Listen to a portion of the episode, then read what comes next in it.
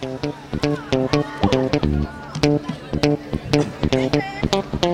Bayeux Actu, soyez les bienvenus.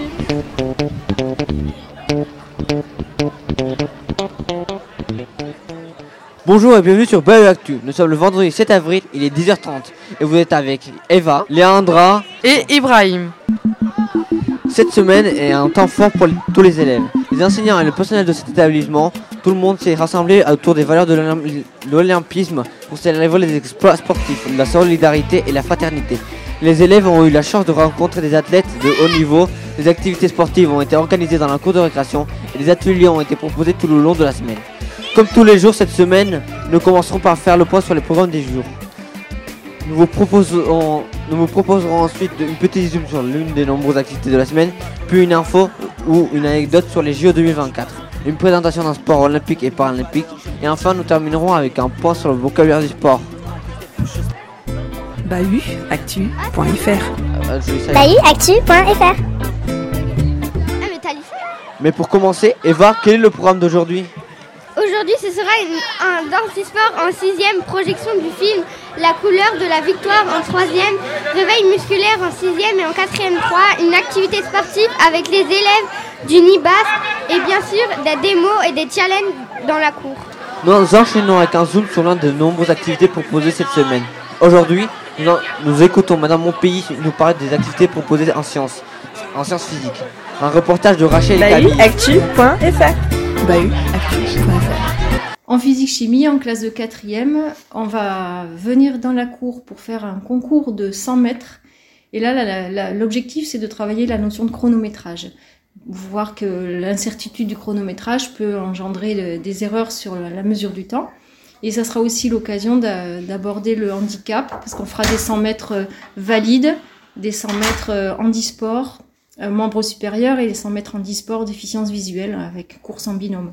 Donc on va travailler autour de toutes ces notions, la tolérance, le handicap et la physique, le chronométrage. Avec les classes de troisième, on va travailler sur la notion de gravité sur les planètes du système solaire.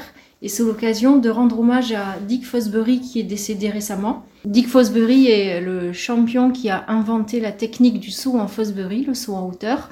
C'est une technique sur le dos. C'était le premier à avoir lancé cette, euh, méthode alors qu'avant c'était soit en ciseaux, soit euh, sur le ventre. On va travailler en fait sur une compétition imaginaire dans le système solaire sur le saut en Fosbury. Donc ils vont pouvoir euh, faire un concours de calcul et c'est celui qui arrivera à calculer le premier la hauteur du saut euh, du champion interplanétaire en Fosbury. Une opportunité pour les élèves de 4e et 3e de développer leur curiosité scientifique, leur esprit critique et leur créativité, tout en découvrant des concepts scientifiques concrets. Et maintenant, une info surprenante sur les JO 2024. Léandra, je te, je te laisse la parole. La France est connue par sa cuisine raffinée et délicieuse. Mais saviez-vous que les Jeux Olympiques 2024 mettront également en avant la cuisine française? En effet, le comité d'organisation a prévu de faire découvrir aux visiteurs du monde entier les spécialités cuisinières françaises les plus délicieuses et les plus emblématiques. Ils pourront goûter des croissants frais, des fromages délicieux, des vins exquis et bien plus encore. Qui a dit que les JO étaient seulement une affaire de sport? Passons maintenant de la dégustation de la cuisine française à l'exaltation de l'athlétisme avec notre prochain sujet. L'athlétisme est un un sport olympique traditionnel, mais saviez-vous qu'il existe également une version paralympique de ce sport? Les athlètes paralympiques peuvent concourir dans des, versions paralympiques de sport. Les athlètes para- peuvent concourir dans différentes épreuves, y compris la course au fauteuil roulant, le saut en longueur et le lancer de javelot. Les performances des athlètes paralympiques sont inspirantes et vous donneront sûrement envie de, se- de vous lever de votre canapé et de commencer à vous, à vous entraîner. bahuactu.fr bahuactu.fr bahuactu.fr Peut-on faire du sport et du sport Peut-on faire du français et du sport en même temps?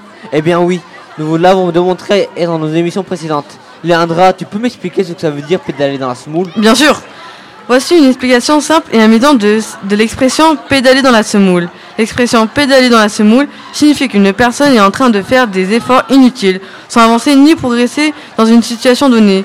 C'est peut-être, c'est un peu si, c'est un peu comme si on était coincé dans une matière molle, difficile à travers comme de la semoule.